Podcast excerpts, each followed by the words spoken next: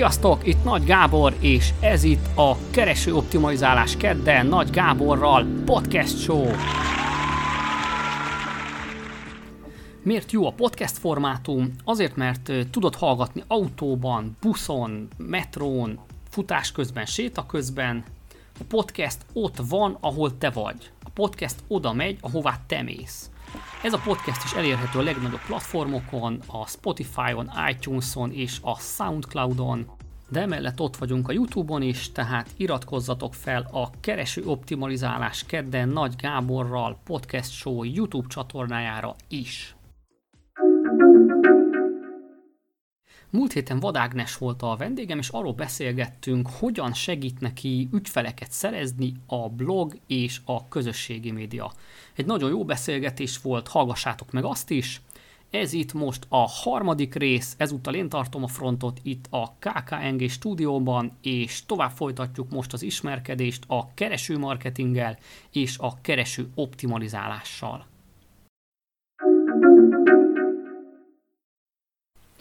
Oké, tehát pénzzel vagy kereső optimalizálással meg kell oldanod, hogy látogatók jöjjenek a weboldaladra. Ezzel fogunk foglalkozni. De mielőtt tovább megyünk, gyorsan ismételjük át, hogy mi a Google keresés eszenciája. A Google keresőjében minden keresés egy kérdés, és erre a kérdésre a találati lista a válasz. Tehát ez nagyon fontos, mert segít megérteni, hogy a Google milyen gondolkodás mentén megy előre.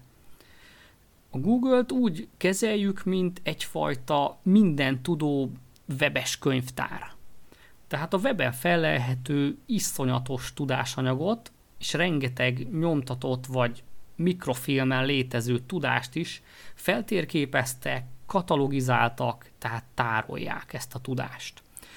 Némi túlzással azt is mondhatjuk, hogy az emberiség tudás anyagát tárolja a szerverein, és ebből te úgy tudsz profitálni, hogy a saját tudásanyagod, amit egy weboldalon elérhetővé teszel, az szintén részévé válik ennek az óriási globális katalógusnak, ennek a globális tudástárnak. Tehát ha ott van a te weboldalad, a te tartalmad is már a Google tudástárában, akkor a Google algoritmusai minden olyan keresésre meg fogják jeleníteni a te weboldaladat, amit az algoritmusaik relevánsnak, tehát témába vágónak címkéztek egy adott keresésre.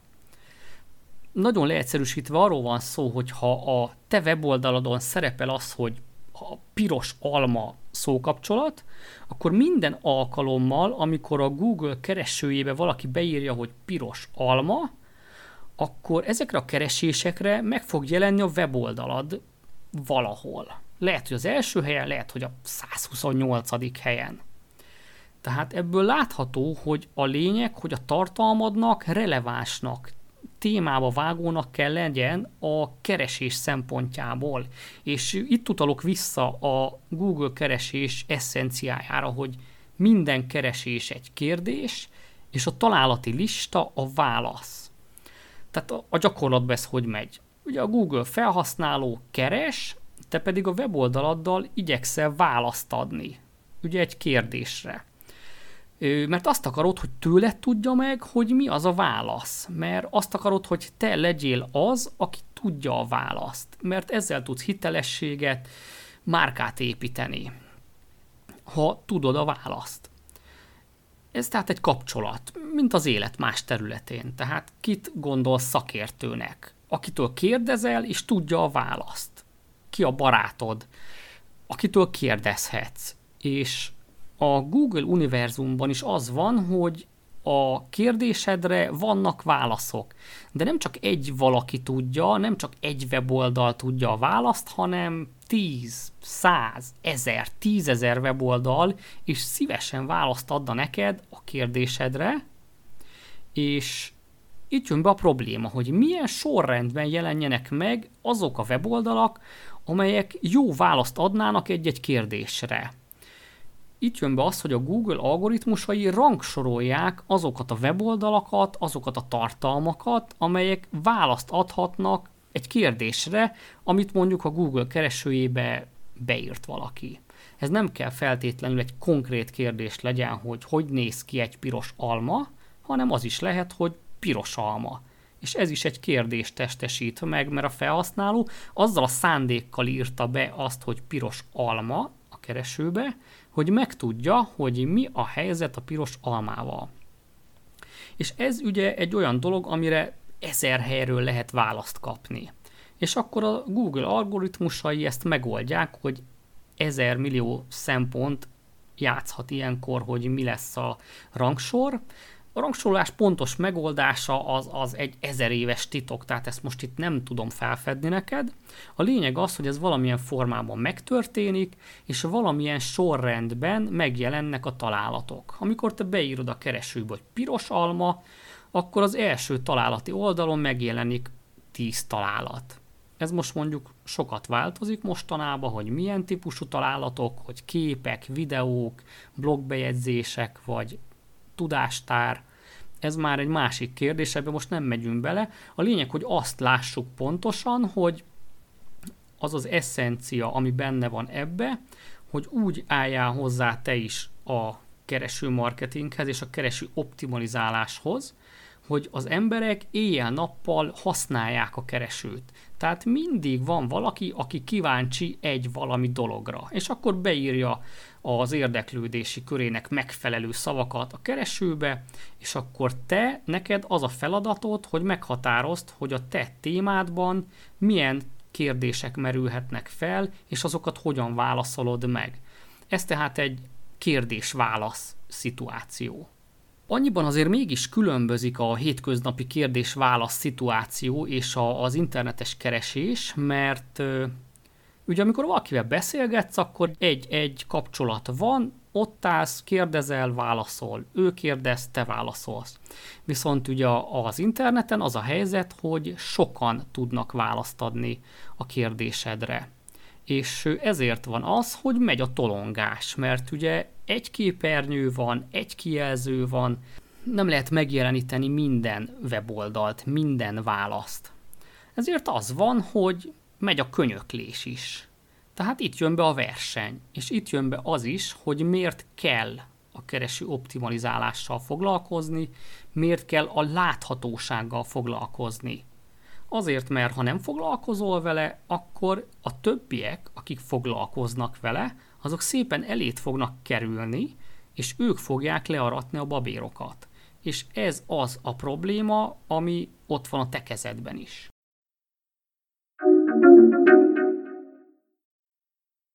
Hogyan kezeld ezt a problémát? Tehát hol van a profit lehetősége a kereső optimalizálásban? Alapvetően ott van, hogy az emberek 0-24-ben keresnek, éjjel, nappal információt, szórakozást, vásárolni akarnak, és persze pornót töltenek le, de ez most nem tartozik ide. A több milliárd keresés van a világban naponta, és ez azt jelenti, hogy amire van keresés, arra van érdeklődés. Az, az valakit érdekel. Azért írta be, mert tudni akar valamit arról. És te ezt tudod kihasználni. És ez azt jelenti, hogy a információval, amit adsz, tudsz márkát építeni, bizalmat építeni, és végső soron eladást produkálni, tehát pénzt. Ez a jó része. És hol van a nehézség? Ott van a nehézség, hogy egyszerre egy találati listát látsz, tehát egy képernyőt nézel, vagy egy kijelzőt nézel a mobilodon, ahol kevés a hely mert amikor a Google elindult, akkor még bőséggel volt hely, gyakorlatilag csak az organikus, a nem fizetett találatok léteztek, és semmi más. És utána ugye pénzt kellett keresni, és ennek lett az eszköze a kereső hirdetések. És ez ma már azt jelenti, hogy a 10 nem fizetett találatnak már sokkal kevesebb hely van a képernyőn, a kijelzőn, amit nézel.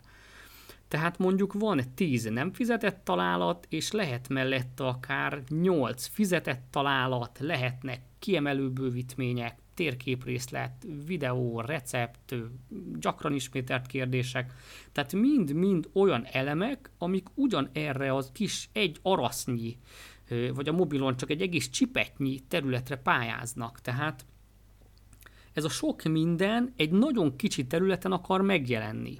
Mert az emberek lusták, nem kezdenek el görgetni, meg kattingatni. Azt akarják, hogy kérdezek valamit, azonnal ott legyen a válasz, a jó válasz, a legjobb válasz legyen ott. És ez azt jelenti, oda vezetett, hogy akinek a tartalma, a blogcikke, weboldala, videója, akármilyen térképes találata ott tud lenni azon a kis arasznyi vagy csipetnyi méretű területen, ő kapja az esélyt arra, hogy azt a látogatót behozza a keresőből a saját oldalára. És abban az a nagyszerűje, hogy nem fizettünk a kattintásáért, hogyha van egy jó organikus helyezésünk, akkor úgy is behozhatunk látogatókat, hogy nem fizetünk. De mivel az előbb beszéltem róla, hogy már rengeteg fizetett találat is van, ez azt jelenti, hogy előfordulhat, hogy bizonyos iparágakban már csak fizetett hirdetésekkel lehet egyáltalán látogatókat érdemi számban begyűjteni.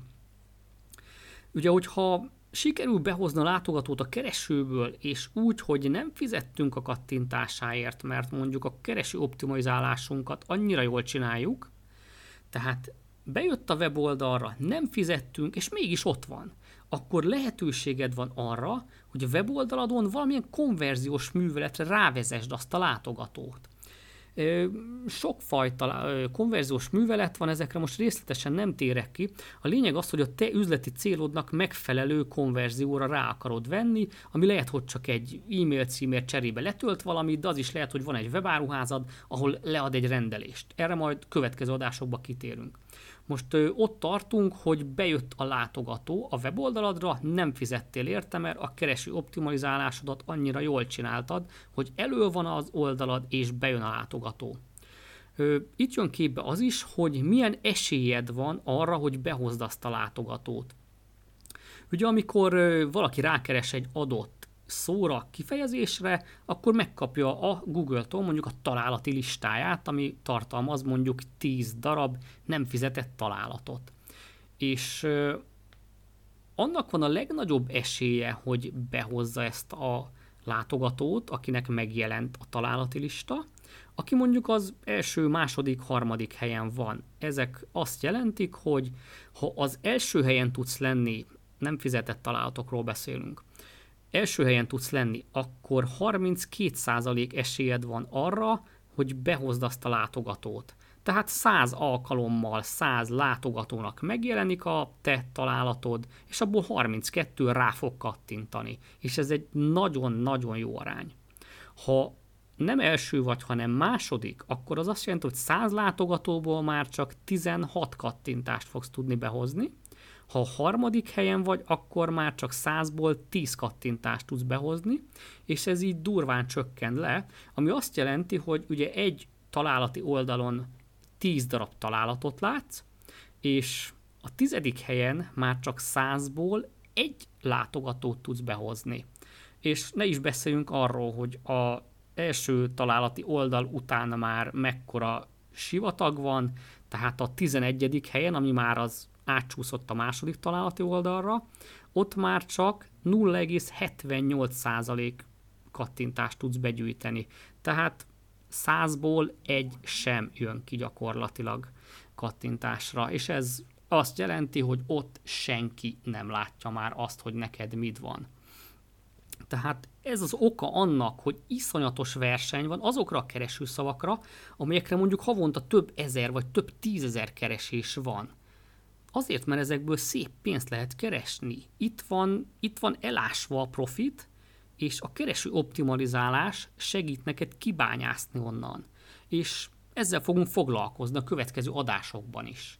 Tehát ez egy nagyon jó téma, nagyon sok lehetőség van benne, és alapvetően ez az oka annak, hogy ez a podcast sorozat elindult, és tényleg ki fogjuk bányászni a profitot a találati listából. Oké, most pedig jöjjenek a kérdések.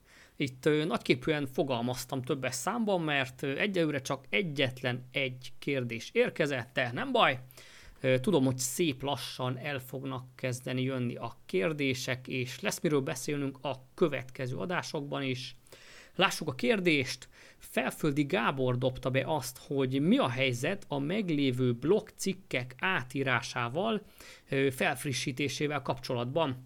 Tehát milyen mértékben kell átírni egy blogcikket ahhoz, hogy esélye legyen előre lépni a keresőben a találati listán. A kiinduló pontunk tehát most az, hogy van egy meglévő weboldalad, ahol vannak már publikált blogcikkek. Én azt szoktam tanácsolni, hogy hat havonta vagy évente csinálj egy leltárt a, a blog cikkeidből, és első körben nézd át olyan szemmel, hogy melyek azok a cikkek, ahol esetleg elavult az információ, vagy valamilyen szempontból frissítésre szorul, vagy kijött egy újabb verzió a termékből, amit írtál, vagy kijött egy olyan információ, ami hatással van arra, amit ott leírtál ha bele tudsz írni ezekbe a cikkekbe olyan friss információkat, amitől az aktuálisabb, frissebb lesz, akkor ezzel elősegítheted azt, hogy az a cikked jobb helyen rangsoroljon a keresőben. Azt mondjuk nem tudom sarkosan kijelenteni, hogy minél frissebb egy tartalom, annál jobb helyezést fog elérni a keresőben, de azt el lehet mondani, hogy az esetek nagy részében egy aktuálisabb tartalommal, egy aktuálisabb blogbejegyzéssel jobb esélyed van jól szerepelni, mint mondjuk egy megkopott több éves blogcikkel. Azt érdemes megjegyezni, hogy a Google ma már olyan fejlett szövegelemző algoritmusokkal dolgozik, amiket kombináltak a gépi tanulással, és napról napra egyre jobban megértik, hogy egy, egy blogcikk miről szól. Tehát nem csak a szavakat érti az algoritmust, hanem a szavak mögötti jelentést, a szövegkörnyezetet, tehát a kontextust, ami egészen elképesztő tényleg eszembe jutott. A, a Baidu-nak van egy Örni nevű szövegellemző algoritmusa, ami szövegértésben már tavaly ott tartott, hogy következetesen jobb eredményeket hozott, mint egy, egy átlagember. A, a Google-nek is van ugye saját algoritmusa, a, a BERT, és ő is csak egy hajszállal maradt el Örnitől, és viszont itt az van, hogy ugye a deep learning, a gépi tanulás napról napra javítja ezt az algoritmust, tehát most is ott tartunk, hogy simán előfordulhat, hogy mondjuk az olvasód nem érti, hogy miről írsz, de a Google algoritmusa meg érti. Tehát ez észvesztő. Tehát amikor így azon gondolkodsz esetleg, hogy hogyan tudsz csalni, hogyan tudod meghekkelni az algoritmust, sehogy, tehát ez, ez tök hülyeség. Ö, jó, tehát vissza tartalom frissítéshez, mert ez volt a kérdés. Nagyon régen, tehát valamikor 2003-ban is már volt olyan Google szabadalom, ami dátumot rendelt a tartalmakhoz. Tehát ebből lehetett arra következtetni, hogy szerepe lesz valahol annak, hogy bizonyos tartalmakat mikor tettek közé, mikor kerültek mondjuk a Google indexébe, mikor kerültek be. Azért fogalmazok itt is óvatosan, mert a Google ugye komoly mennyiségben kitermel rengeteg szabadalmat, de ez nem jelenti azt, hogy a, ezt a szabadalmaknak a tartalmát valóban fel is használják a, az algoritmusba. Tehát simán előfordulhat, hogy a szabadalmakba leírnak millióféle megoldást, ami ilyen-olyan módon elősegíti azt, hogy mondjuk jobb tartalmakat tudjanak adni nekünk, és valójában ezeknek valamilyen része egyáltalán nem kerül beépítésre még az algoritmusba. Tehát nem mondhatjuk, hogyha van egy szabadalom, akkor az benne van az algoritmusba, tökre nem ilyen egyszerű a helyzet. Ugye ilyen mélységben soha senki nem is nyilatkozik a, a Google részéről, tehát hogy a szabadalmakból mennyi van beépítve, vagy mennyi nincs. Tehát nem is tudhatjuk, hogy mennyiben vannak hatással mondjuk a találatoknak a rangsorolására ezek a szabadalmakba elrejtett tényezők. Hát ez van, tehát a SEO, a kereső optimalizálás nem a 100% bizonyosság terepe, és már látom is ugye, hogy a mérnökök, akik hallgatnak, azok már keresik is itt a kis X-et a jobb felső sarokba, hogy zárom be az ablakot, mert mégis milyen podcast, ahol nem lehet 100% bizonyossággal kijelenteni dolgokat, de mielőtt te is bezárnád, így mondom gyorsan, hogy az tudható, hogy a tartalom frissessége a Google-nél rangsorolási tényező. Hogyan érdemes ezt megjegyezni? Úgy érdemes megjegyezned, hogy minden tartalom típusnak más és más az ideális frissítési gyakorisága. Kell példa. Nézzünk példát, hogy mi a két véglet mondjuk. Az egyik véglet mondjuk a rendkívüli hírek, breaking news, a másik véglet pedig a bebetonozott tudás. Ö, konkrétan a rendkívüli hírek, tehát hogy földrengés, végszakadás, földindulás, összeomlott a tőzsde, itt nagyon gyakori frissítésre van szükség ahhoz, hogy legyen esélyed bekerülni a top találatok közé a Google találati listáján. Ez akár azt is jelentheti, hogy óránként kell frissítened mondjuk egy hírt. És itt bejön már az is, hogy ebben a tartalomtípusban jól szoktak szerepelni a bizonyos közösségi médiában, mondjuk a Twitteren közzétett posztok, amiket indexel a Google, mert ott gyakorlatilag ugye a telefonodról posztolsz fél óránként valamit, hogy mi a helyzet egy bizonyos témában, meglövöd egy hashtaggel, és akkor az indexelésre kerül, és mivel nagyon aktuális, nagyon friss, jó esélye van, hogy ebben a kategóriában ő jól tud szerepelni.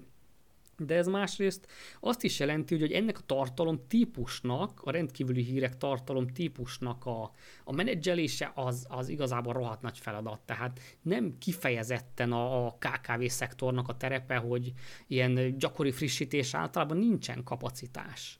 Ez csak a, amiatt mondom, hogy a, ez a véglet, ahol adott esetben óránként kell frissíteni egy tartalmat, ami egy breaking news típusú tartalom.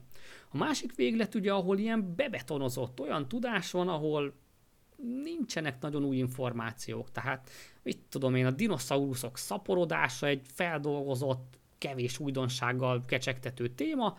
Neked van egy blogcikked, ami arról szól, hogy dinoszauruszok szaporodása, és akkor ezzel mondjuk évekig jól tud szerepelni, anélkül, hogy mondjuk újraírnád ezt a cikket, mert az egy olyan információ, ami egy bebetonozott tudás, nem nagyon van újdonság, és ezért a keresőben úgy is jól tud szerepelni, hogy mondjuk évekig nem frissíted ezt a tartalmadat.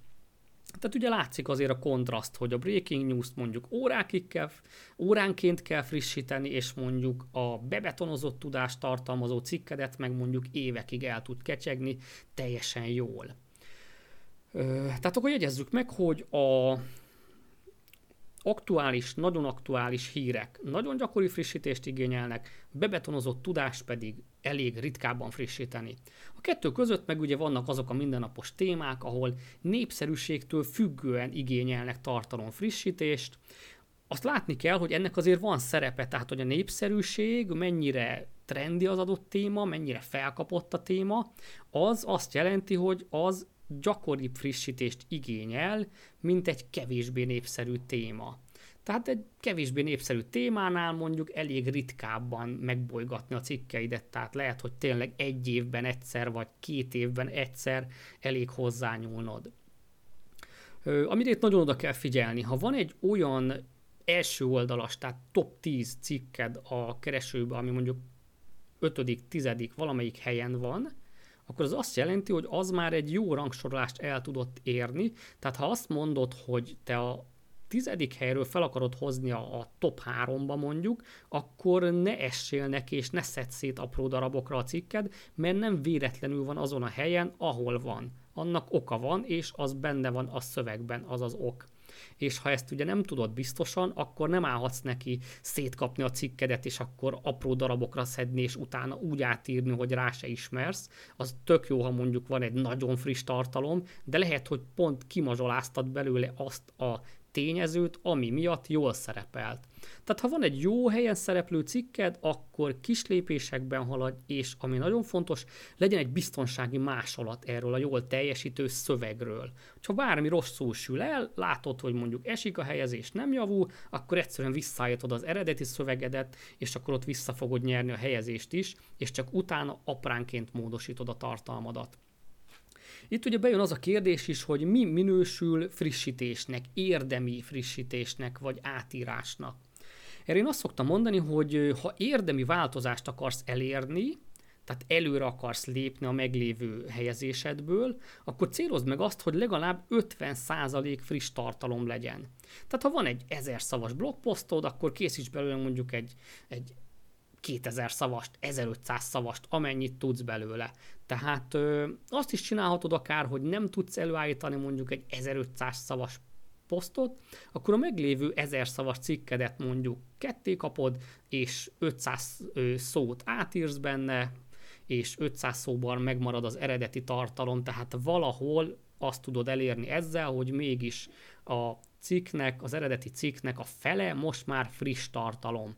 Tehát itt körülbelül ezt célszerű megcélozni. Nem tudok egyértelműen nyerő receptet adni, mert nincs két egyforma helyzet, de azt érdemes megjegyezni, hogy egy-két mondat átírásával kár foglalkozni, tehát az biztos, hogy semmilyen eredményt nem fog hozni, hogy van egy 500 szavas cikked, és akkor abba beleírsz még egy 6 szavas mondatot, annak tökre semmi értelme.